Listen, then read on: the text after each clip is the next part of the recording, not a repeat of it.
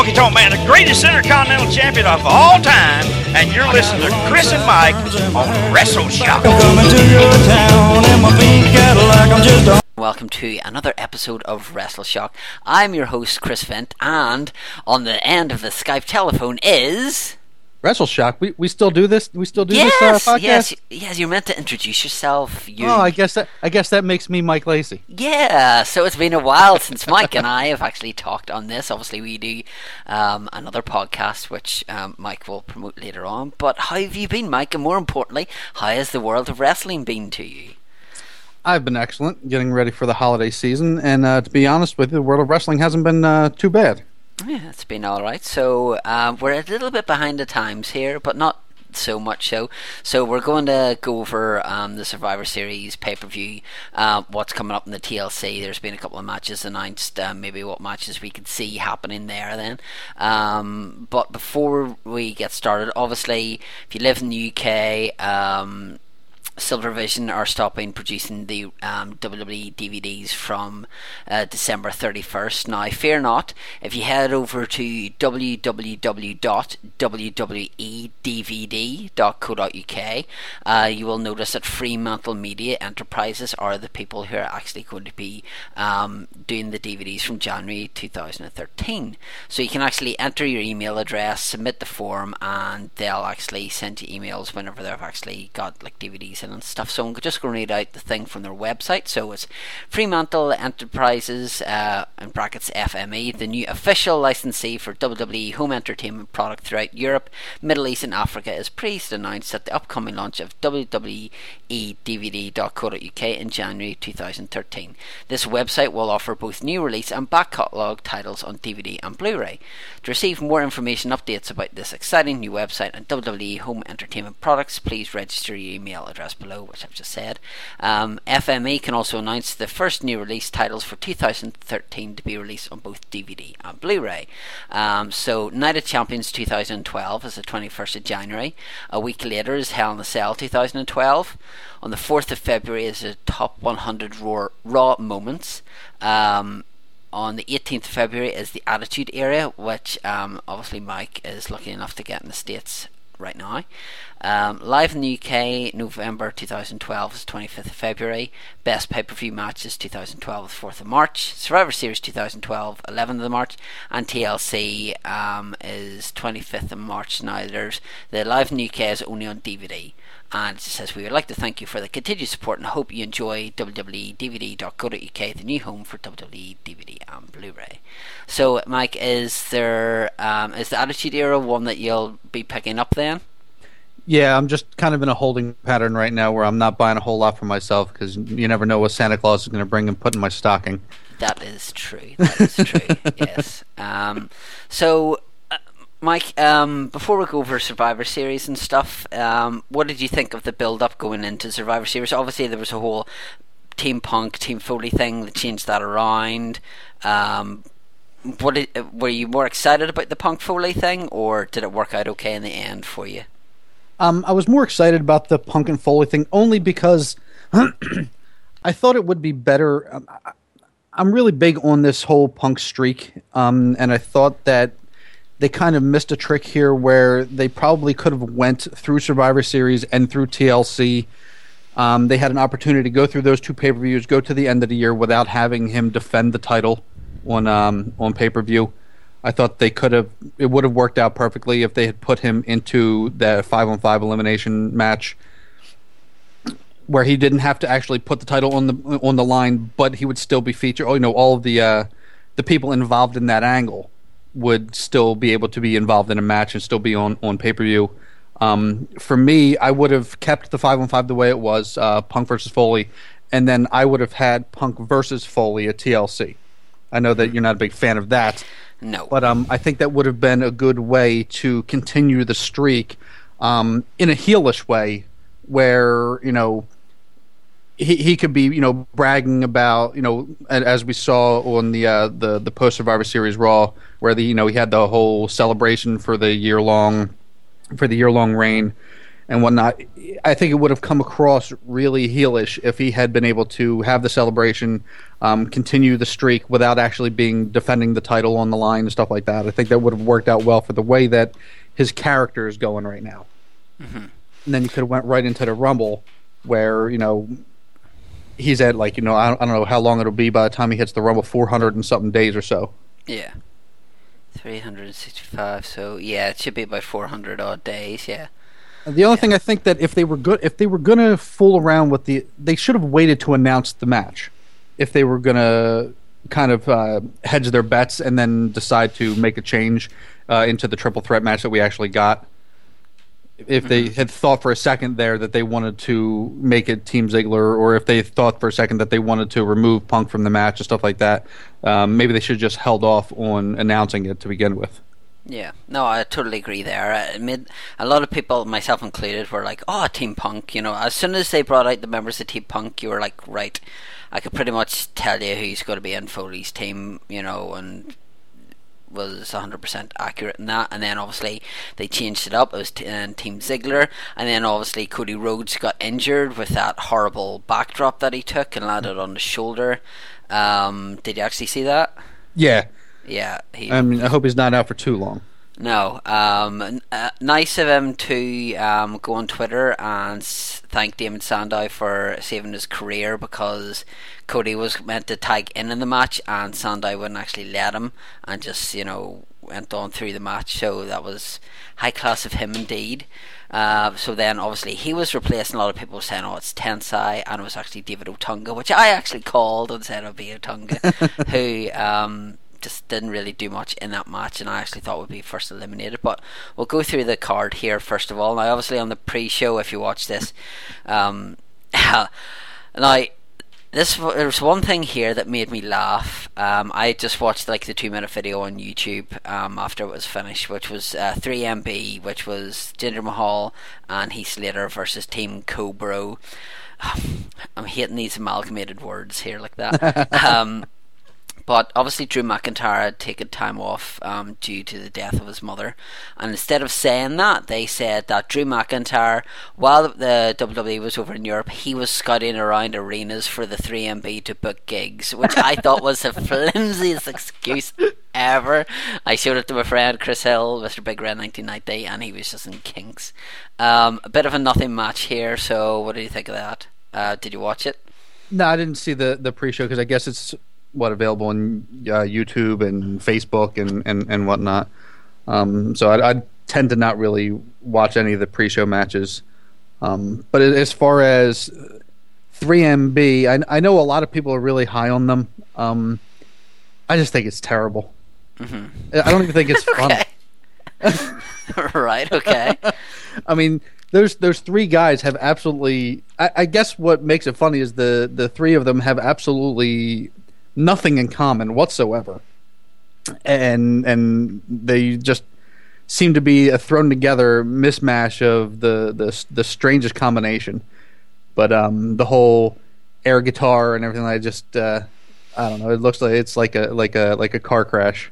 I think Heath Slater and Drew McIntyre pull it off well. I think Jinder Mahal just looks. Jinder Mahal is like the Brodus Clay of that group. He just looks really, really uncomfortable and he just doesn't know what to do. I think if you were to have those two and then have the Funkadactyls as their backing dancers, I think that would be hilarious. And I think that may be the route they go uh, once Brodus turns heel, but enough of that, that there. So we had the um, a match um, that kind of wasn't announced, which was Rey Mysterio, Sin Cara, Brodus Clay, Justin Gabriel, and Tyson Kidd against the primetime players Tensai, Primo, and Epico in a traditional Survivor Series match. Now, um, this was a good match, don't get me wrong, but um, there was one big botch that didn't actually come from Sin Cara, which was whenever Brodus Clay went to lift up Tensai and Tensai fell flat in his face. That was so bad. Um, it's not the first time that Tensai seems to be dropped. Obviously, Ryback couldn't get him up for the shell shock. Um, Alan showed me videos of him in Japan, and the same kind of things happen. So whether it's just him being lazy, I don't know. But um, obviously, some great spots here from the likes of Justin Gabriel, Tyson Kidd, but um, obviously, Tyson, uh, Justin Gabriel didn't hit his 450 splash, which was um, quite disappointing. But um, Brodus first eliminated. Were kind of shocked by that? No, I kind of assumed that uh, that Brodus Clay and, and Tensai were, were going to be the first two eliminated, and it's kind of how the way it went. Um, a- after that, we kind of got into the uh, the Tyson Kidd part of the show, and I thought Tyson Kidd really carried this match. Um, I, I, thought that uh, that he hit a lot of uh, a lot of the high uh, high flying spots, and I really I, I, I marked out when he hit when he put the sharpshooter onto uh, onto Epico. Did you hear what uh, JBL said whenever he did that? No, what did he say? He I mean, said, I'm, I'm sure I heard. I just forgot. But he said, "Oh, great, another sharpshooter in Survivor Series. Brett's bound to be pleased with that." oh yeah, he brought up the screw job. Yes, exactly. yeah. Um, JBL seemed to get away with a lot of stuff. Um, I think it was then he was saying about the Carlos Colon still owing him money, which obviously had, had done well. But yeah, I think I, I totally agree with you. I think Tyson Kidd um, did brilliantly in this. Um, but it's a shame that those two don't get pushed more on TV. I think that they, they might end up after this because they put on such a good show. Um, it does seem like they're putting more emphasis on the tag team division. Um, so I, I think that this might be their chance to to shine. They showed that they could carry a match. Um, both uh, both uh, Gabriel and Kidd and Primo and Epico were really well uh, did really well in this match. So I think that that might be a bit of um, a launching pad maybe Mm-hmm. for going forward. launching pad for Air Force or United Air Force or whatever the heck they're called. Um, I think Sin Cara, this was probably the best match that I'd actually seen Sin Cara do in quite some time. I'm going to sneeze here, so if I do, I'll just mute my microphone. So if I just stay silent, you know why. um, would you agree with that? I mean, um, obviously, there seems to be a. Um, the emphasis on Mysterio and Sin Cara leading up to a possible WrestleMania feud with um, apparently us all getting masks and being in the Guinness World Records for the most masks worn at a live event or some nonsense like that. Is it a tag team that you're kind of invested in, or would you levitate more to like Justin, just Justin Gabriel, Tyson Kidd, or primetime players, that kind of thing? Um, uh, yeah, I definitely have a more of a favoritism to those two, but I don't have a problem with uh, with Sin Cara and and Rey Mysterio. I really wish that they had left Hunico be Sin Cara. Um, he was m- much better in the ring. Um, I think that he that Sin Cara really just needs more more work. Yeah. Um, I think that's At least they why eliminated his. At least they eliminated his launching pad entrance. yeah, true. Um, I think that's why they paired him with Mysterio. Obviously, Mysterio is getting towards the the winding down of his career now. Um, needs to be put in tag team um, matches, you know, to kind of help him out. And Sin Cara obviously needs somebody there to kind of guide him. You know, um, there were some moves. Was it this match or another match that I was saying Alan, it almost looks like the Jerry because he did the springboard elbow, he did the tarantula, and he did a couple other things. And I was like, is that the Jerry under that mask? Maybe it is. Maybe that's why he hasn't.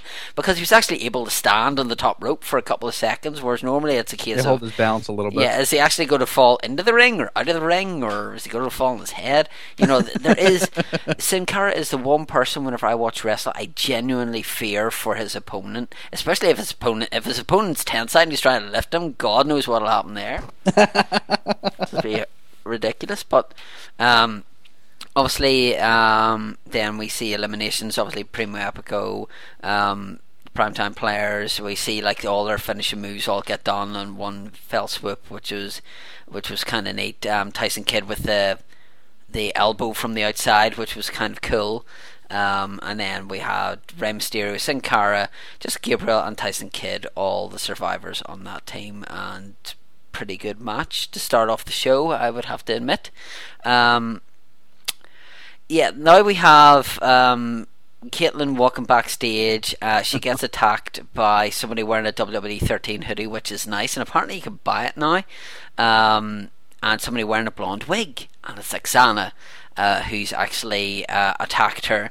Um, obviously, in one of the pay per views, she got attacked, and then it was Layla versus Eve or Eve, whatever it was. I, I don't really pay much attention to the Divas matches, uh, bar the entrances. Um, but uh, Eve comes out and says says something. She pushes Eve down, and then those two have a match, um, which seems to go on quite a bit. Um, and a very good showing for Kaitlyn, but at the end of the day, Eve wins because she tricks her out into the apron, pulls the apron, and then she kind of slides down, and then Eve goes to cover, and let's just say her hands seem to do a wander under her stomach and onto her chest area, and uh, covers her, and she's doing the whole Madison Rayne, the whole wavy thing. No, Yeah, I understood why she. I understood why she did that whenever she was in England because I thought she was taking the mick out of the Queen, but it seems to be she's done that now. Even Madison Rayne has acknowledged that on Twitter and said, you know, f- um, what was it like? Imitation is the sincerest form of flattery, so thanks, Eve, or something like that. Um, was this something you watched, Mike, or was this something you gone and done something else? That was the that because because because I work so early in the morning, I, watch all the pay per views on on my DVR, and this was the fast forward moment. yeah, well, um, we did fast forward it now. It'll be overnight. No, it'll be overnight. No, it'll be no. Just wait until we see a pen and I'll wind up back about it. And then I did that, and it's just like, right, okay, well, Eve still. I think Kaitlyn, Kaitlyn shows a lot of promise. Um, um, I do like Kaitlyn. I think she's. She needs work on the microphone, obviously, um, but She she's did good. take that nasty. She did take that nasty bump when uh, he pulled the ring apron out from under her. Though I thought originally I thought Yeah. that was a botch, Mm. but um, going back when they showed the the replay of it, it that's what she definitely meant to do. But that was pretty nasty. Yeah, um, I could. With her building stuff, it almost looks like she's kind of Trish Stratus and Beth Phoenix kind of put together. Um, but I, I do like her ring work. I think she's quite a nice looking lady as well. So I'm all for it. So, um, uh, was it the next night in Raw we saw Kaitlyn versus Aksana, and Aksana had a zip across her chest area, which is like, why would you have that there? I don't know.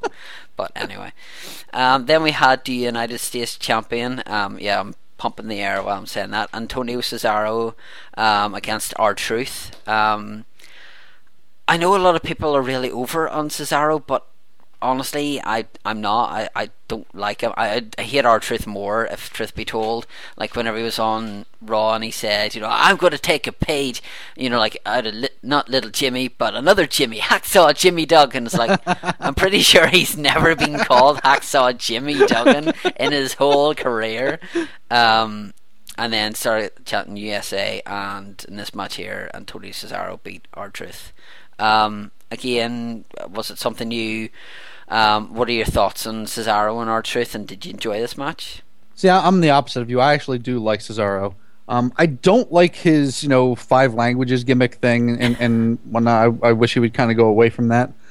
But um, as far as his work in the ring, I think he's really good.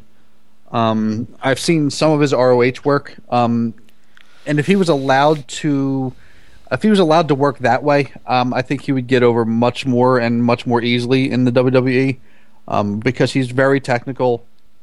Uh, he's very good. A lot. He, he has a lot of uh, does a lot of mat work, um, and you saw a lot of that in this match. Um, as far as truth, I like truth. Um, he's kind of starting to wear on me. I think I, I really like truth when he first flipped the switch here to the crazy gimmick.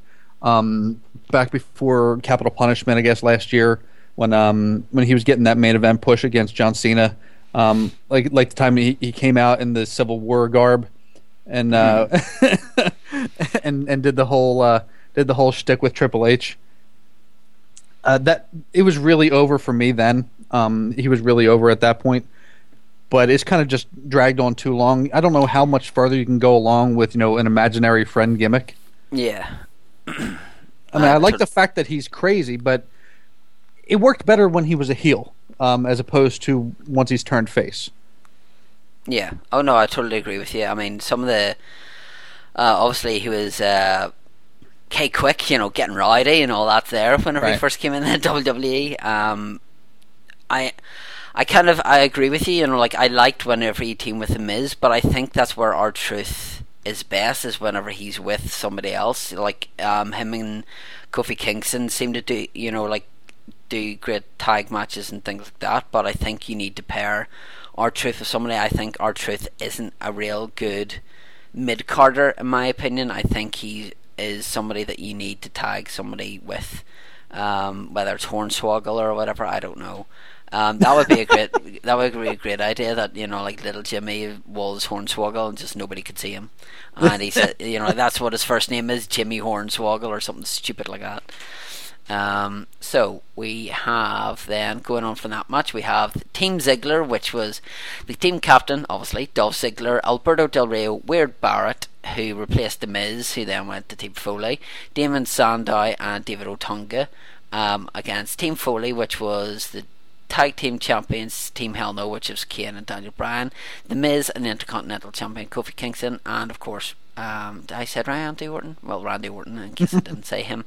Um, kind of mishmash of personalities and a mishmash of um, uh, personalities and talent here. Um, I was delighted to see Wade Barrett thrown into the mix. I obviously, with me being from Northern Ireland, part of the UK, big fan of Barrett. Um, I've started to grow to like Sandow. Sandow is just fantastic. I love the way he holds the microphone like he's holding a uh, glass of wine. um, Ziggler, you know, I think pretty much everyone's up on Ziggler. Um, Del Rio, I, I really used to like, and now he, the problem with me with Del Rio is he seems to be stuck in too many feuds that last too long. Yeah. You know, like how many matches have we seen him have with Sheamus, Orton, Cena, say, you know, that kind of thing. It needs to be a case of, I want to see him on a new feud, you know, Right. that kind of thing. Um, and then obviously we see The Miz going to Team Foley. Um, this is kind of where Miz kind of tr- makes a transition to babyface. Um, although you kind of had the feeling, you know, as he go to screw them over. I said to Alan, I have a funny feeling that he is going to be, you know, he's going to be a sole survivor and then like lie down for Ziggler to pin him, and then he could say he helped Ziggler win. Um, but you know, what were your thoughts of like? Obviously, the the the Ziggler, if I can get my words right, the Ziggler team was kind of like a mishmash of the Punk team, and then we had people going from here to here. Um, what were your thoughts on the overall gelling of the team and the promos leading up to that? Well, speaking of promos, how about the uh, the promo we had uh, a, couple a couple matches uh, before this with um, Foley trying to get the team to, to have a hug Oh, the bang bang on three. and Orton Ah, just goes, "I hate you." yeah, that means he's ready. And it's just like, ugh, it's like Orton, I love you, just for saying that to Mick Foley. Um, I totally agree with you because then Daniel Bryan was the only one who went bang bang. It's like, okay, right. I thought that was great. Um, as far as the team is concerned, I thought that this was probably uh, it exceeded my expectations. Um, I didn't know what to make of. I didn't know what the match was going to be um, with so many people just kind of thrown into it. Um, I know the Miz was originally going to be on uh, Team Punk slash Team Ziggler, um, Yeah. and then he made the trade. Um, and then we had Otunga, you know, going in in replacement uh, of Cody Rhodes. So as far as how the match was going to turn out, um, with as many people in it that weren't originally in it or had been taken off of it and now resubmitted into it, I didn't know how it was going to work. I thought it was done. I thought it was done really well. Um, I was definitely happy to see. I'm happy to see the Miz kind of doing this slow face turn because, yeah, he's on the face team, um, and obviously the crowd is kind of getting behind him as a face because they're the ones that chose for, for him to be the replacement. Um, yeah, but he's still not acting. He's still not acting face like.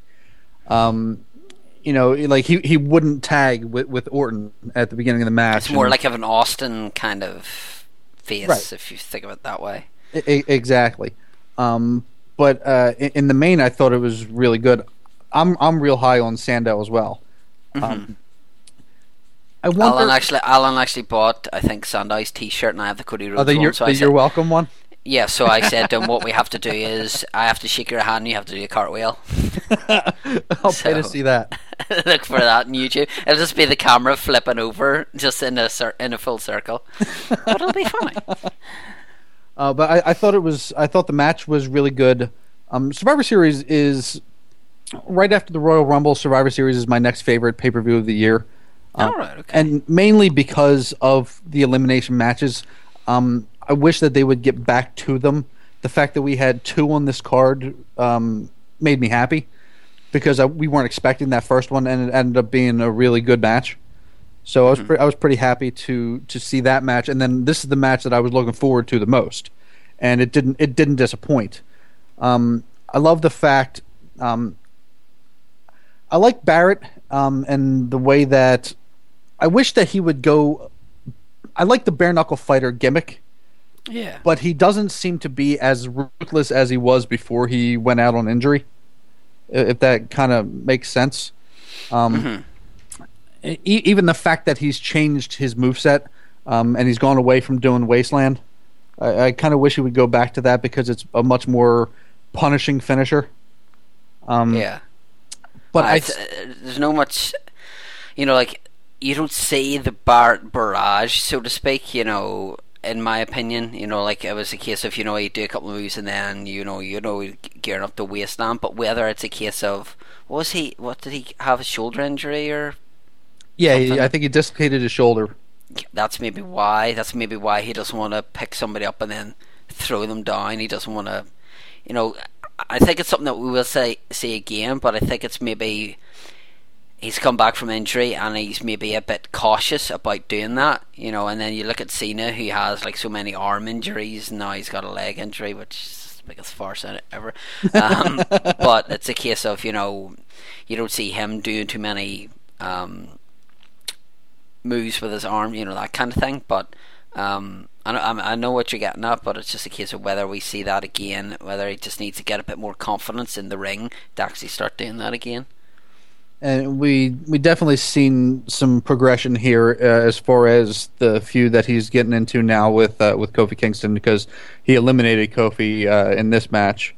Um, but I I think it would be I think it would be better suited for. I would like to see Barrett move further up the card. I don't think that. Um, I think he might be a little bit wasted in the Intercontinental picture. Yeah. I, oh, I definitely. I would love to see Barrett if Sheamus won the World Heavyweight Championship again. I would love to see those two go at it. Exactly. Is, is exactly what I was going to say. Um, Team Hell No is, is always gold. Uh, I love their love their interaction. I don't know. Where's how, Doctor Shelby though? Where is he? Oh, he's disappeared. I, He's just completely gone, and and and he was such a key part yeah. to uh you know to to that whole the whole setup of of that angle.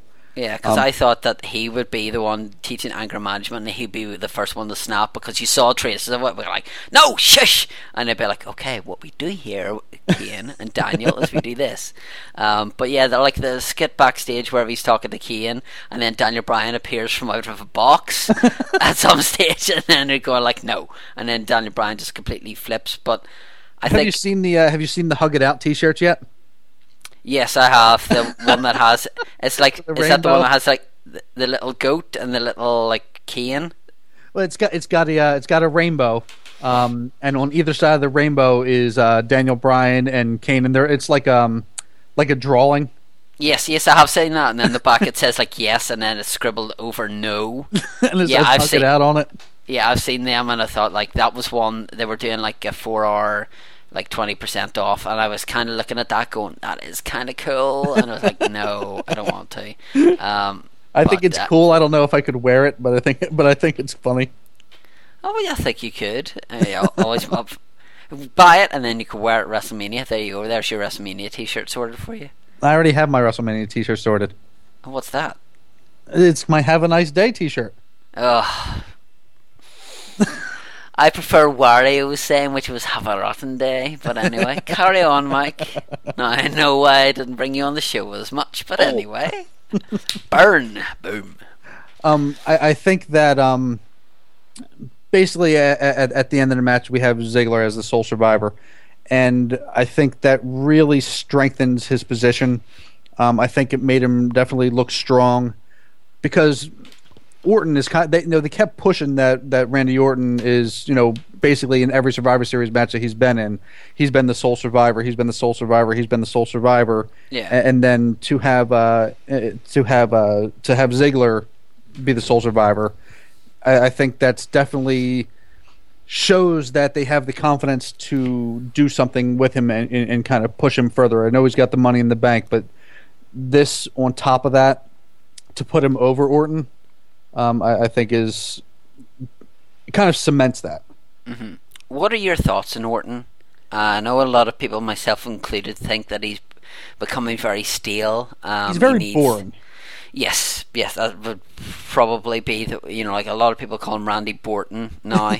um, to say that he's very boring, you know, I, I, like I know that Cena has. Cena, I'm starting to gravitate a bit more to. I'm starting to not hate Cena's matches. Uh, I've always respected Cena as like. Um, you know, as a person, I think the stuff that he does for the Make a Wish Foundation is terrific, and I've never dissed him on that. But I have on his wrestling skills or the lack thereof. But I think it seems to be now there's a switch. You know, like I think a lot of people are saying that now Orton's become very boring and would enjoy a lot more of Cena's work. Would that be uh, a fair thing to say? Orton is very boring, very plain, um, and eh, at least with Cena, Cena knows what he is. At least he can come out and, and do a promo making fun of himself. Uh, you know, knowing that the uh, that the, the fan base says you know he only has the five moves and and, and, and, and all that Yeah. kind of stuff. I mean, at- Yeah, at least he doesn't pretend to be something that he's not. Um, he knows exactly what he is. He knows that he is um, that he's there for the kids um, and, and and all that kind of stuff. He he doesn't try to pretend that he's the best uh, you know in ring worker and, and that kind of thing. So where I think Orton is the is the opposite. I think Orton kind of has his head stuck up his own backside yes, a little bit. just um, a little bit. and especially you know after this whole suspension that he had uh, and whatnot, I think that he kind of, at least it, it seemed to me, that he had this idea that oh well, as soon as I get back from my suspension, I'm going to get pushed right back, and they'll put the strap right back on me, and that hasn't happened. hmm Um, I think that he kind of is working his way back up, but kind of I get the sense that maybe he feels like he's more entitled and shouldn't have to. Okay, well, here's a question for you. Okay, obviously, our next match we see Sheamus defeat the World Heavyweight Champion, The Big Show, by disqualification. Okay, who would you have rather seen in this match then? Because I know your love for Big Show is as much of mine as Mick Foley. Would you rather have seen Sheamus versus The Big Show? Because by all uh, accounts, it was a good match, or would you rather have seen Sheamus versus Randy Orton? I would have seen. I would have rather seen Sheamus versus Randy Orton. Oh, I thought you would have said like because Randy Orton's boring, but then I thought, well, if he hit the big show, I I thought it'll be a trick question, and he'll say yes. I would have preferred this, but um, were you were you pleased then by how obviously you know it's a lot harder for me to say how good this match was because Survivor Series obviously whenever it's on you know, uh, I catch the replay or whatever. I'll try to stay up live for it, like with um, the one prior to this. Um, whenever I watched it, and Big Show obviously won, um, it was a lot harder to stay awake for. So it was. Um, was that what was the last pay per view before this? My head is up uh, Hell in a Cell. Hell in a Cell, yeah. Yeah, so my, you know, like I was trying to stay up for it, and I was just like, you know, there's always a match where you kind of fall asleep. Like Chris Hill fell asleep through this match. I was trying to stay awake, but towards the end, kind of woke up. Um, obviously, in this one here, we got the ref bump, you know, brogue kick to the head of Scott Armstrong, um, and then Sheamus goes nuts with the chair. And then obviously outside the ring, people are chanting, "We want Ziggler" because they think Ziggler's going to cash in. I think that's maybe why they did it in the aisle, so it wasn't in the ring because Right, he would have had to drag him all the way back to the ring. exactly. Yeah, and he's not the lightest of people. Let's put it that way. um, the big show, but um, that obviously teed up then the TLC match, which we'll talk about later on. But um, what are your uh, with you not liking the big show so much? What are your thoughts of him as a, a, a champion? Is it still a case of big show just go away, or is it like uh, uh, is he entertaining you, or what are your thoughts? I don't have time for the big show. I thought you were going to say I don't have time to answer that question. but on, on the contrary to that, this I thought was a pretty good match because I thought the Big Show did a real good job with putting Sheamus over, even though, you know, technically Sheamus won by disqualification. Um, but if you look at the way the the match was booked, it really, it really made Sheamus look strong. Um, you know, the, the the fact that that uh, Sheamus could could get him up for the white noise. I I mean, you know, it, it showed that Sheamus was super powerful. Um, it gave him. See, the difference between Sheamus is that there's not a whole lot of people that are bigger than him that he can work with to kind of be the uh, the David to a Goliath. It's really only the Big Show, uh, you know, and, and, Mark Henry are really the only guys that could kind of dwarf Sheamus. So yeah. when when Sheamus is working other matches and other feuds, he's the big guy. Where here, um, just the way that the match went along, the fact that um, just the physicality of it uh, I think really was well for Sheamus. I think Sheamus is as much as I don't like Big Show as the champion. Um, I think that this feud works better with Sheamus kind of chasing uh, mm-hmm. uh, as opposed to being the champion. So just simply for that, um, I'm okay with Show having the uh, having the belt here because I think that it makes for a better story. Um, I like the fact that we really got back to seeing Sheamus um, and his like psychotic side, where you know, kind of how when Sheamus first came in a- a- as a heel, he kind of like tore through everybody. Yeah, um, that was something. That's something I think he missed, and something he needed to get back was kind of that you know that edge. Right, he was too nicey nicey as, as a face, um, especially after you know being you know like you know Beaker's cousin and all that kind of all that kind of thing. I think it took the edge away from Sheamus, and I think that's what Sheamus needs. Um, I think Sheamus need. I mean, I think Sheamus really needs to be um, on that tweener side, if not a heel, you know, full fledged. Um, if he's yeah. going to be a face, he kind of needs to straddle. He kind of needs to straddle the fence there, um, and not be so super nicey nicey. Hey there, fella, kind of thing. You know? yeah kick you in your arse. Big Show. God, always makes me laugh. at.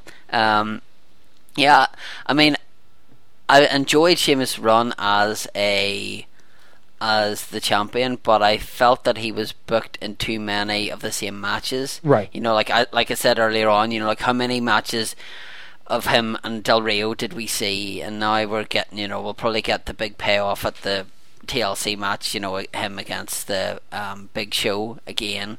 You know, so that's the third straight pay per view in a row.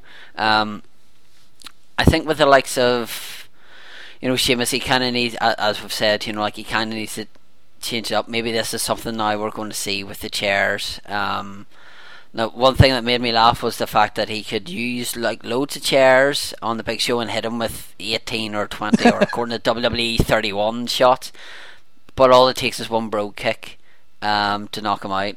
And I'm like, okay, right, whatever. Um, but uh, yeah, uh, um, it was good the way it ended. You know, the whole referee thing, and then Big Show shouting at him, going like, um, saying, you know, like for the world title, you dumbass. And, I thought, you know, trying to bleep him before he actually said anything. So yeah, fun. And then we had the last match, which was the WWE Champion CM Punk um, against John Cena and Ryback for the triple threat match. Obviously, Ryback before and Hell in a Cell being screwed with the whole Brad Maddox thing, which I hope just fades into obscurity because this guy looks like he has zero personality, and uh, I don't know whether he whether there's going to be a CM Punk stable kind of thing, which we'll touch on in a minute. Um, thoughts going in this match, Mike? Did you think Punk was going to retain, or did was there a genuine threat with both Cena and Ryback against him? No, I don't think that. I don't think that Punk is going to lose, in, you know, over the next couple of months, because um, I think they're definitely going towards the Punk and Rock at uh, at Royal Rumble. Mm-hmm. So no, I, I didn't think that there was any chance of him losing here, which is kind of why like I said, I think it might have been better to have him in a match where the title wasn't going to be defended anyway, because I don't think that anybody realistically believes that he's going to lose. I think it's pretty much a foregone conclusion that they want to get him. Um, what's it? Uh, who's next in line? Cena's next in line, or no? Uh, Savage, I think, is next in line. Yes, um, he's already over. T- yeah, it's Savage, which he's already overtaken, so then Cena's above him. Right. so I, Savage. I think that they want to get him to a point where he is um, above uh, above Cena and then who's it? Pedro Morales, I think, is next with like a thousand and something days. I think they. Yeah, I think after that, you know, there's no mission. You know, like of you know, there's like Hogan, Sammartino with like three thousand days or something like that. Right. So I think they want to get him to that point where he can be, um, you know, the the longest reign in modern history. Mm-hmm. I think that's kind of where they want to want to go with that. Um, and I think the writing's on the wall for that. So I don't think that too many people actually believe that Punk was going to drop the title here. Um, and I think that there were, they had been pushing it for so long about you know he's, he's coming up on a year. Uh, he won the belt at the last Survivor Series, and you know I didn't think there was really any shot of him uh, of him losing it here. I think this was more af- about Ryback um, and seeing what he can do uh, in the main event. I know we had him in the main event of the last pay per view. Um, and that was the whole, you know, streak. Uh, you know, nobody's know, uh, nobody's beating him and all that kind of stuff. And then they have him lose on the cheap shot, uh, on on the groin punch and whatnot. But yeah. I think that this was more about seeing if Ryback can carry his weight against you know the top two guys in the company. Okay, um, and, and, I think that, he did well. Yeah, I was going to say on that. What are your thoughts of Ryback? Obviously, he's pretty much a newcomer. Um, uh, you know, was on the very first NXT. So obviously you have the likes of you had quite a lot, you know, like from you had like you know Justin Gabriel and and this thing, you know, like and obviously had Barrett. And now you've got you know who was formerly Skip Sheffield, you know, who was um, you know on the as I say the first season of NXT. So what are your thoughts on him as this? um, Goldberg slash Ultimate Warrior of the modern day. What are your thoughts on Ryback? Um, I like Ryback. Um, I do think that he's got the rocket put under him a little bit. I think it's a little too soon for him to be where he is. But right now, the roster seems to be so thin that they need to have somebody else at the top. That's mm-hmm. not John Cena. That's not Randy Orton. That's not you know, uh, you know, CM Punk's been up there for the last you know eighteen months or so. Um, I think they just need another face at the top. Um, I wish that they had a little bit more time to kind of develop him. I am glad that they had him lose because um the whole the whole Goldberg uh, streak comparison was kind of I didn't think was really fair. Yeah. Um. So I'm glad that they didn't just you know keep extending that um you know to where he was you know 50 and 0 or 60 and 0 or, or, or something like that. Um, like I said, it's a little too fast because he was going he pretty much went from he pretty much went from doing handicap matches against jobbers to boom he went right into a, uh, like a, a mini feud it looked like he was going to feud with the miz over yeah. the intercontinental championship um, and then i guess something happened and they changed they changed the plans because they had him squash the miz but not for the title mm-hmm. um, and then boom they launched him pretty much you know unsolicited right into this uh, into this main event picture going in yeah. going into Hell in the Cell. Um, but as far as the way he's been carrying himself, I think that he's doing well. I think that he, I think he really made a name for himself in this match. Um, he looked really, really strong. Um, I think that they booked it right uh, for him to look strong against uh, Super Cena. you know, um, See, the only thing with, with, with, this is it's a little bit of irony um, with with Ryback being Skip Sheffield and kind of how the match ended. You know, because he was kind of involved in, in a similar thing before. Um, yeah, I never thought of that. Yeah, he was he was part of that whole thing. But um, it was good to see that. Um, I did like the fact that they didn't have him take the pinfall. Yeah. Um, and he did look super strong when Cena and um, and Punk put him through the announce table uh, and he was kind of he, he was down for like ten minutes or so um, mm-hmm. until finally uh, finally there at the end he he jumped into the uh, into the fray and broke up the uh, broke up the pinfall and was you know getting ready to win the match himself until uh, until we had the interference. Yeah. So Yeah, so a lot of people are on Twitter were going on about, you know, Dean Ambrose, Seth Rollins, and Roman Reigns. Um, I'll be honest, uh, I've heard the name Seth Rollins, I hadn't heard the other two names, so I can't comment on them. But I know a lot of people were are very high on Dean Ambrose and were saying, you know, like apparently there's all these new people now who are saying that they love Dean Ambrose, and you know these people have followed him since way back when, and it's like big whoop. You know, these guys now have made an impact. Um, I know you haven't watched Raw, but if you were to call these people, three people, um, a name like a stable, what would you give them? What would be the name that you would think of, Mike? Uh, uh, Nexus Part Three. no, th- no, they're called the Shield. Really? That's their name. Is the Shield? That's terrible. no, I, um, somebody there was a podcast I listened to, Smart Wrestling Fan, and he came up with a great idea. Obviously, these guys kind of wear like the black, like um, long sleeve tops. What if they are in the ring at the same time as CM Punk, and they take the shirts off, and they're wearing "I'm a Paul Heyman guy" T-shirt underneath them? I think that is an epic idea. If no, I think that would be right. good. You know, if they did it with him, them, and they did it with your man Maddox as well and they are all in cahoots with Punk, and Punk again has a stable, you know, to try and help him hold on to the belt as long as he can. Um, see, so, see, I hate that though because he doesn't need it. I know he doesn't. Need, I know he doesn't need a mouthpiece. I mean, he, he always need, he, he always seems to have. It, it seems like they can't book CM Punk without a stable. Um, you know, they had you know straight edge society. Yeah, into, they had the into the into, right. Yeah and as much as I like, uh, you know, I love Paul Heyman. I'm a big ECW guy, um, and everything that Heyman does is gold, and I like him being with Punk. But the fact that he he doesn't need a mouthpiece, he was doing he was doing so good by himself. I mean, in in, in all honesty, I think that he's probably behind the Rock, the the the best on the mic that they've ever had in the WWE. Mm-hmm. So I don't. I, I, guess it kind of works with the new heel persona, um, because even like at the beginning, uh, um, he was kind of always you know take on all challengers and kind of thing um, beforehand, but now he's he's got that um, I don't know the, the, the typical heel trying to avoid uh, trying to avoid matchups and whatnot. Even at the beginning of this match, he was doing everything he could to stay out of the ring and to stay away from you know uh, getting his hands dirty and, and, and stuff like that. Um, so I, I, guess maybe it works a little bit on the heel side of it, but um, I just wish that they would just let Punk be Punk. He doesn't. Yeah. He doesn't need to be uh, in a stable or the leader of a stable or or anything like that.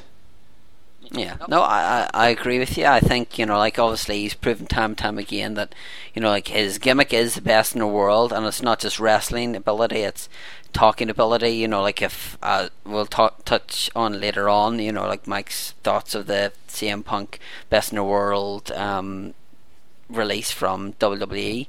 Um, but he's somebody that doesn't need to be paired with anyone. Like obviously, a lot of people are saying that if you know, a lot of people were saying that when Ric Flair comes to WWE, he'll be paired with Ziggler because Ziggler's away from Vicky now. That's all well and being, but I well, think not Ziggler really. Is, if you see the way that they're booking this Ziggler Cena thing. Yeah, but that's what I'm th- thinking. Is like you know Ziggler's great in the microphone, but we haven't seen the return yet of Jack Swagger. So why can't Ric Flair be with somebody who needs it because Jack Swagger is a great technical wrestler, you know, like one of the best, but unfortunately, like Shelton Benjamin, they don't seem to recognize that. And, you know, like he's terrible on the microphone. It's not because of his lisp, he's just terrible. And why can't you put, put somebody like Ric Flair or Paul Heyman with that guy? You know, do that instead of just letting him constantly flounder and do nothing, you know, because I think if he'd had maybe Paul Heyman or Ric Flair whenever he was world champion, I think that would have been a, a lot different, you know, and I think his championship reign would have been a lot more well received and a lot better than it, than it was, in my opinion. No, I, I agree with you there. I think, but I do think that when you see Ziggler come back, hopefully he doesn't have that stupid ass haircut. Um, and I think you're going to see him come back as a face. Uh, I, to be honest with you, that's the feud I would like to see is have him come back and feud with Antonio Cesaro. Well, that's obviously where they seem to be going with them saying that you know, like Cesaro saying that he's beaten every American Right. that has been, in, you know, and then you're going to get the All American American come back, and then bang, there you go. Yeah, w- So- with him being the All American American, I think that Yeah. kind of fits right in there. Yeah, it does. Well, you know, that's fantasy booking, so whether it actually happens or not, you know, we can you could talk all day about what you want to happen in the world of wrestling, but whether it actually does happen or not is another kettle of fish. Um, but overall thoughts on the pay per view, Mike? I mean, obviously you had to spend was it sixty odd dollars for these? Yeah, fifty five dollars, as said with great disdain there. and, and Um, that's why I don't get them all. Yeah. Um, was it worth the money? Were you pleased with it? Because I know a lot of people were not particularly happy with the Survivor Series um, card, you know, because there was matches that weren't announced and that kind of thing, and then we're kind of debating about it. But you know, whoever purchased it, myself included, thought that it was a good show. Yeah, all in all, I thought it was a pretty good show. Um, I was extremely happy that we got a bonus Survivor Series uh, five on five match. Um, I like that. Um, I like the you know the Team Ziggler and Team Foley match. Um, again, I a- any match with with CM Punk in it is a good match in my book. So I thought that the triple threat match at the uh, at the end there was was was good. Um, I I liked uh, the further development of Ryback. I thought that it because they need another person at the top, and I think this really did loads to continue to push him that way. Um, even the uh, the Sheamus Big Show match, I, I thought was good for the uh, the development uh, of Sheamus. Um, As far as even uh, as as much as I'm not a huge fan on uh, on the R Truth side, I think that even that match wasn't wasn't that bad as far as the work in the ring. So. I thought it was pretty good. The the one thing that I wasn't too happy about is um I'm not a big fan of pushing uh, storyline on pay per view. So the whole Oh, AJ, AJ and- thing, yeah, yeah. that that I could have done without. Um, although I, I thought it was would- pretty funny uh, with the Ricardo's burrito thing and the JR thing, uh, the Brodus Clay, whenever she, first uh, I didn't even think that was Brodus Clay. I couldn't Yeah. tell what I couldn't tell what that was. I think it was the glare from Vicky and the the poor photoshopping that had gone on there as well. It was just terrible. But I could completely Um, do without this whole John Cena, AJ Lee, uh, this this whole thing. If you want to push uh, a, a feud with Dolph Ziggler and John Cena, I don't think you really need Vicky and AJ in, involved in it. And I like the fact that Ziggler was kind of separating himself from from Vicky, but now it seems like he's right back. He's right back in with with, with Vicky here. Yeah. No, I, I agree with you. It's, just a case of, you know, how should I put this delicately? They're, uh, those two are kind of in bed together, whereas, you know, obviously they're talking about um, Cena and um, AJ being in bed physically, you know. Um, so it's a case of wh- wh- why can't you just let it be? Um, they don't need to drag storylines out like that for so long. You know, it's still going on Raw, um, and obviously now the only good thing that's coming of it is this whole Dolph Ziggler John Cena feud. Um, Which I'm actually interested like- in seeing. yeah, I know the likes of um, Alan, Healy, and Chris were at the house show whenever they were over here and said that that was one of the matches and it was probably the best house show match they've seen. Um, the, the two of them just work well together, so you do see that on Raw. But I think it's obviously um, something that you're going to see at TLC um, with a stipulation, or whether it's just a basic one-on-one match. I'm not sure, um, but um, we have to wait 19 days, 8 hours, and 53 minutes at the time of recording for TLC. Um, so there's three matches announced, which was I- Intercontinental Champion Kofi Kingston versus Wade Barrett, uh, CM Punk versus Ryback in a tables, ladders, and chairs match, and Big Show versus Sheamus in a chairs match.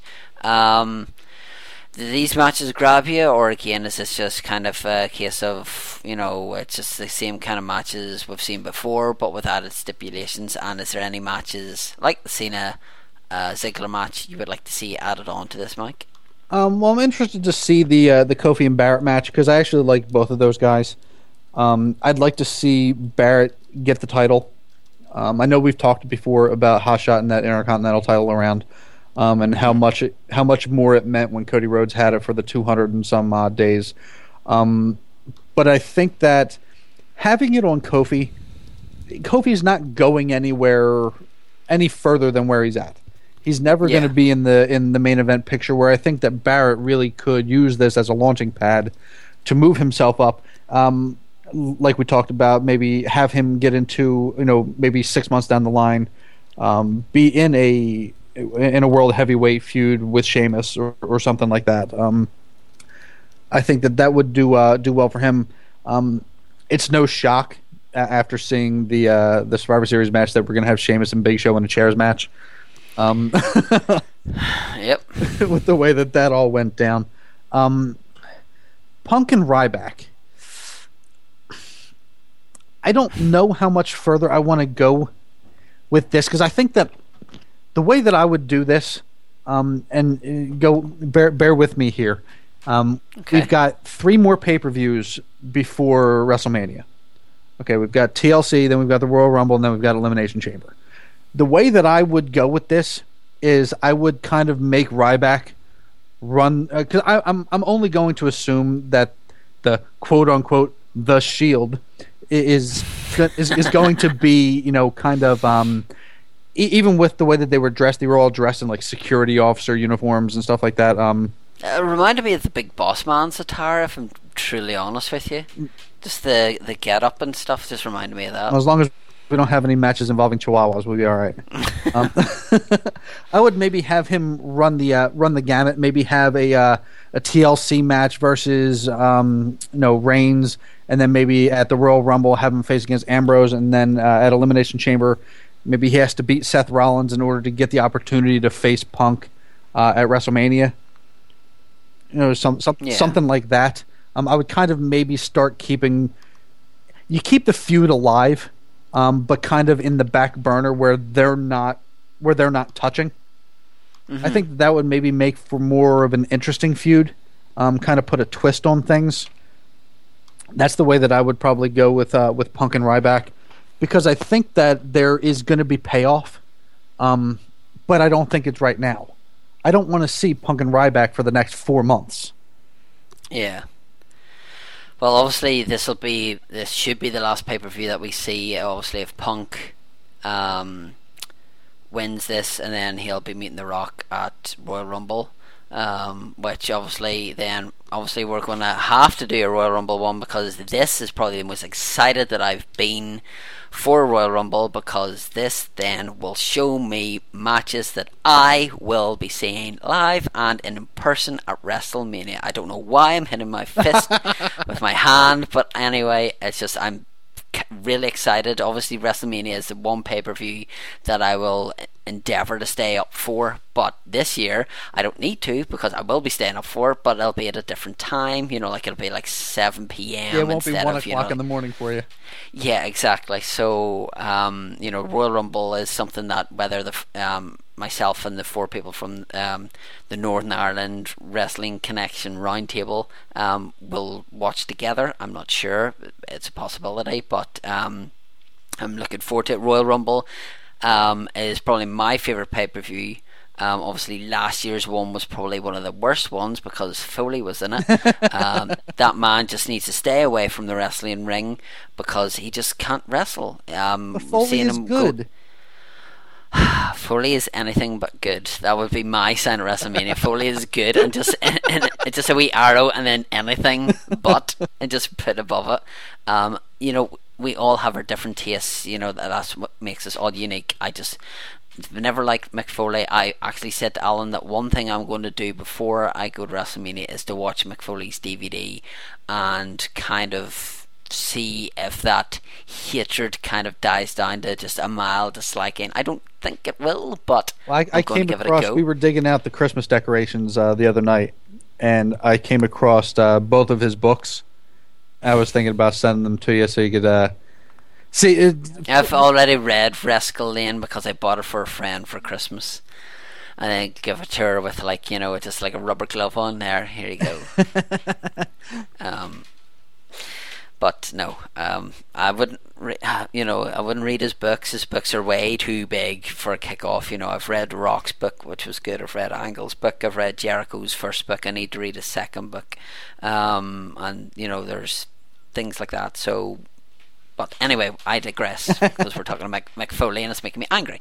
Um, so obviously, Mike, um, unfortunately, you couldn't make it whenever I was talking about the CM Punk um, DVD. It was something that you wanted to cover with us, so with me, you know, like to do it together. And unfortunately, our times just couldn't match up. So while you're here, what were your thoughts on the best, probably the best DVD from WWE in the world? Yeah, it's right up there with the Stone Cold one um, as far as being the best. Um, oh, I just I really really enjoyed it. Um, it gave such a good perspective into you know where he came from and and what he is today. He had a you know a poor family life. Um, his parents kind of really weren't there for him. Um, you know, he told a story about his dad, you know, picking him up and getting sick in the car and, and all that kind Yeah. of stuff. Um, and then to see, and you know, he went to go live with his friends, you know, and kind of, they kind of adopted him a, as one of their own. And then to see, you know, uh, towards the end of the uh, towards the end of the DVD, where he was kind of taking others under his wing, um, kind of trying to be the uh, the the father figure to them to help them in needs. Um, like um, oh, who was it? I can't remember who was he, uh, but he um, he was in, he'd gotten into some um, one of the guys that was in the Straight Edge Society. I can't remember his name. Oh, um, Joey Mercury. Yes, uh, Joey Mercury, where um, you know he had gotten into um, a, a bad drug habit and some really bad financial troubles, and he was going to lose his house uh, and, and whatnot. And, and Punk uh, told him, you know, hey, you know, I'm I'm going to buy your house, uh, and you know what that really meant to uh, to Mercury and, and that kind of thing. Where he said, you know, you know, I don't know if you know if I'm CM Punk's best friend, but he's definitely mine. I think as well, whenever he said about, you know, like it wasn't, you know, like a four or five figures, it was seven figures. You know, that punk, you said, I'm buying your house and paid seven figures for that. So that just goes to show, you know, like if I get homeless, Mike, you know, you can certainly do the same thing for me, buy my house. That, that's fine. You know, I know you're generous and all. Um, but uh, yeah, I totally agree with you on that. You know, I thought that was very nice and moving. And, you know, whenever Mercury even said that he thought that you know it's not something that punk would probably want to hear people talk about you know that kind of thing Right. Um, I, I thought it was. I really because I've watched some ROH stuff, but not stuff that's you know so far back. Um, and, and to see that footage, you know, you know, with with um, with him and uh, Samoa Joe, even I was actually surprised. I think that might have been just a little bit of a twist of the knife to TNA that uh, that they got the rights from ROH to use the footage that had Samoa Joe in it. But uh, yeah. Yeah I thought that was weird. It's like oh there's Joe on the D- WWE DVD what is going on with the world? Um, but to, to to see just kind of where he came from and how he developed, um, and uh, just basically he was already using that that that infamous uh, promo that he did for the WWE. He kind of had already done that uh, once before in in the ROH. Um, the fact that he signed his WWE contract, you know, on, uh, on the ROH belt, um, stuff like that it, it really made me think that you know he might be the last great indie worker that uh, Yeah. you know because that, that's kind of where everybody you know back in the day came from. They all kind of made the circuits around doing all the independent shows and stuff like that and and you know getting um getting the notoriety around the different territories and stuff like that but it's not really well, sure, sure if you look at it now you have Sheamus who was who was he? Was he Sheamus O'Shaughnessy or something like that or something O'Shaughnessy and then you had obviously Daniel Bryan and um, then you had oh, who was the other dude that was talking? Chris Hero is it? Right. That was on the DVD. You know, you've got him who apparently is a fantastic indie worker, but it's not. It's not like you say. You know, like a, a ROH I know of. I've seen maybe a match or two that maybe have been on people's DVDs, but it's not something that I'm personally invested in or interested in. You know. But I mean, it, even even now, you've got like the likes of Tough Enough, and like you know how you know the way the Miz came up, and you know mm-hmm. you did you know even The Rock because of his family and the way that it was, they didn't have to go around and kind of earn their stripes through the different territories. You know, where like you know um you, you hear the stories like even on uh, Edge's DVD. Where he said, you know, Oh. basically they had they had to pay more money to wrestle than they than they got paid at the end of the night You know, Yeah. they didn't really have that kind of hardship, um, and it seems like Punk might be the last, um, the last one of those guys that is like now, a, you know, a major, major player. Mm-hmm. So I, I, yeah, because it because you had the likes of Daniel Puder, you know, like who won Tough Enough. Sorry, I was trying to say that without laughing, but you know, he he won Tough Enough, and then obviously the Miz was his main rival. And you look at the Miz now, you look how much he's come on leaps and bounds, Right. You know, from that, and even like know. uh, even like the likes of John Morrison, you know, we got him through Tough Enough, um, and Boogeyman. he's coming to get you.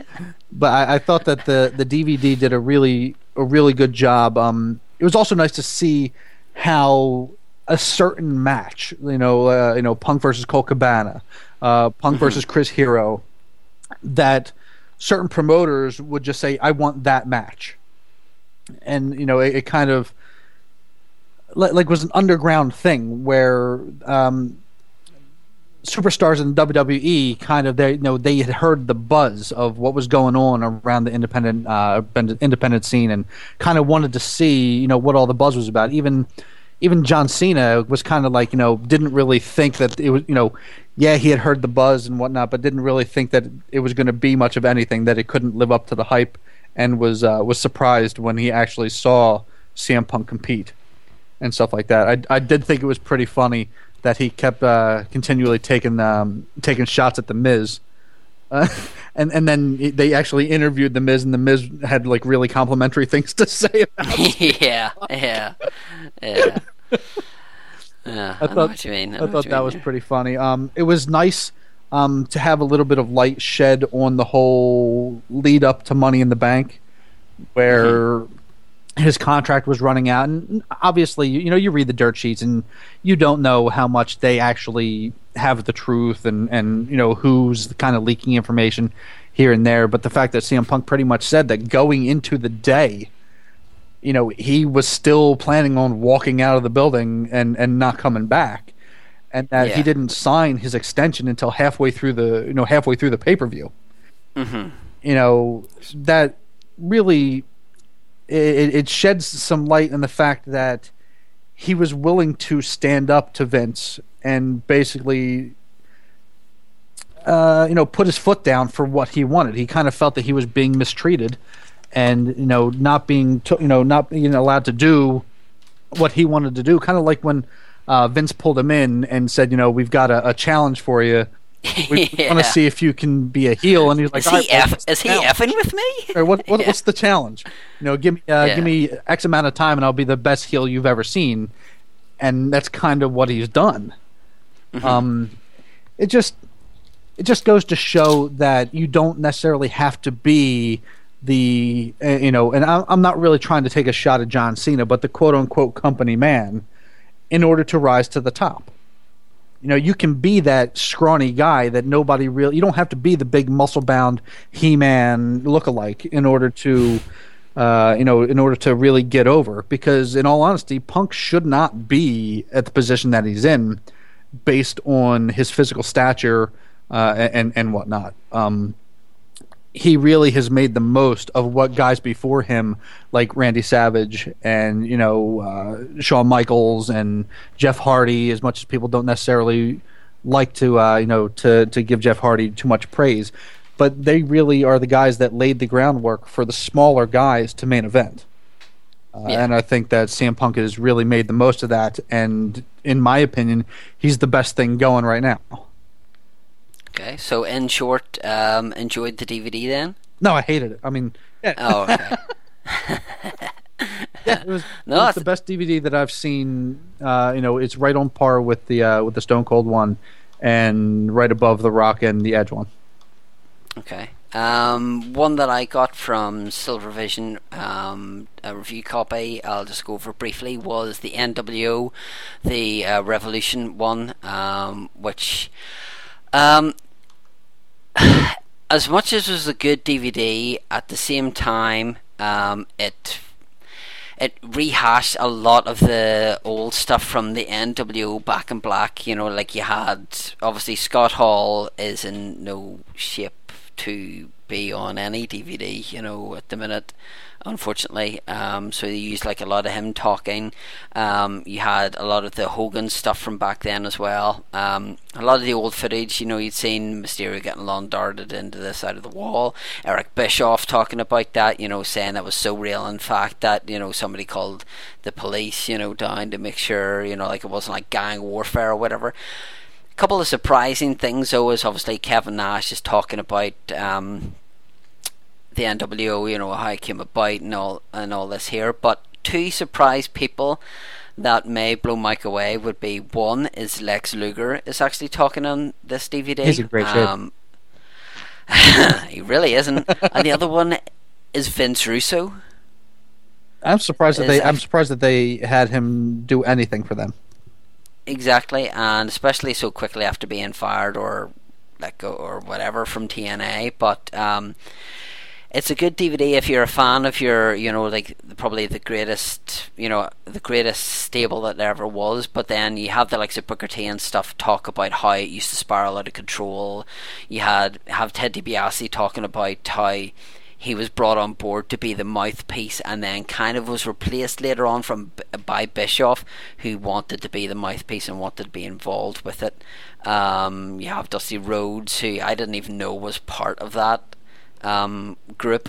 Um, and then just to whenever it came back to the WWE, kind of was watered down, and um, you know, then I think it was like Shawn Michaels was part of it, and then Booker T, and then there was whole Booker T Goldust, which they didn't go into, but I thought they would have because that was so hilarious. um, was Goldust, you know, um, Booker T being in bed with what he thought was a woman but wasn't, and that kind of thing. Um, but it's a good DVD. The only thing is, is that if you're buying it, buy it on Blu-ray. I was given the DVD, but apparently the Blu-ray has, you know, the way they do like the roundtable thing. Mm-hmm. Um, there's like JR. There's like a full roundtable thing just um, based on the NWO, and they're just all talking about the NWO. So apparently that's where um, we actually um, get like you know with Blu-rays, obviously you get like seventy minutes or whatever of extras. Right. So with Blu-ray is the way to go.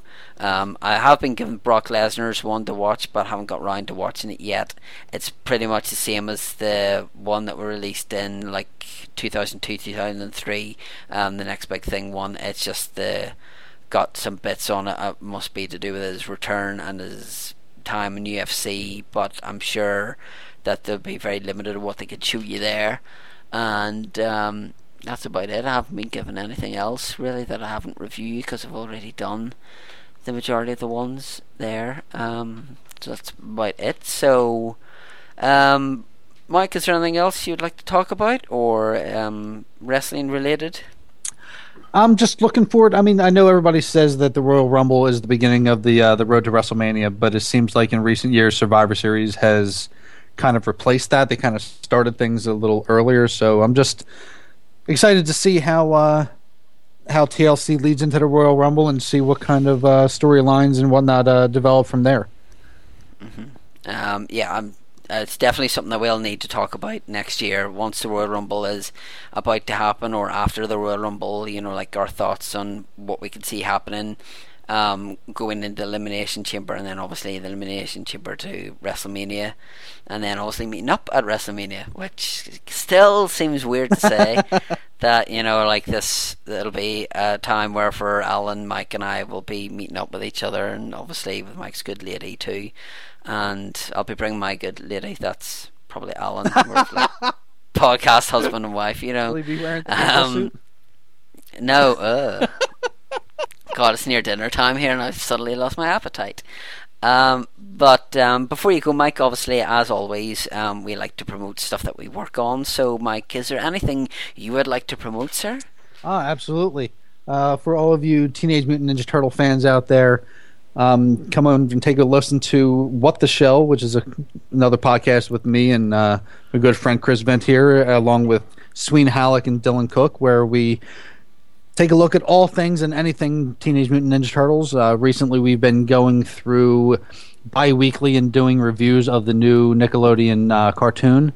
Um, doing uh, every uh, every other uh, every other week, doing two episodes at a time, and that's been a good time. Um, if you haven't been uh, keeping up with the tune, take a take a watch, and then find the corresponding episode and listen to what we have to say about it. We are on Twitter at TMNT Shell. We also have a Facebook page, which is Facebook slash TMNT Classics, and uh, come take a listen. Cool. And based on wrestling, obviously myself, Alan Price, uh, Haley Stewart, and Chris Hill all form the Northern Ireland Wrestling Connection. We actually have done our first roundtable discussion, which was in five parts. Um, initially, I was trying to get it in a couple of parts, but for some reason, my phone decided not to do that, so I had to bring it under 15 minutes each. I didn't want to put up an hour long video because I don't think anyone would sit through that. Um, so if you're on YouTube, just type in, uh, you could type in Northern Ireland Wrestling Connection, or if you want to subscribe to our channel, it's capital N, capital I, then lowercase um, connection, and then in capitals again WWE. Um, you can also follow us on Twitter. It's capital N, capital I, Mania29, and there you will have all the links of all the um, YouTube videos that we do, etc. So um, that's pretty much going to do it for us. So um, thanks very much, Mike. It's been a blast to talk to you on something that isn't turtles related for once. so again, thank you very much for coming on, and um, hopefully yeah, it won't just, be so uh, long in between episodes from now on. Yes, hopefully not. You know, like I freed up like a day next week for Mike just so we could sit down and podcast, and Mike's already got plans for a different day, so already it's gone the pot. So um, again, thanks very much, Mike, and thank you for listening. And until next time. You've worked hard all your life, but then you get injured by a table, ladder, or chair. It's all too common. Hi, I'm WWE superstar and high powered attorney, David Otunga. If someone you know has been wronged by a table, ladder, or a steel chair, you need to come see me at WWE TLC. Tables, ladders, and chairs.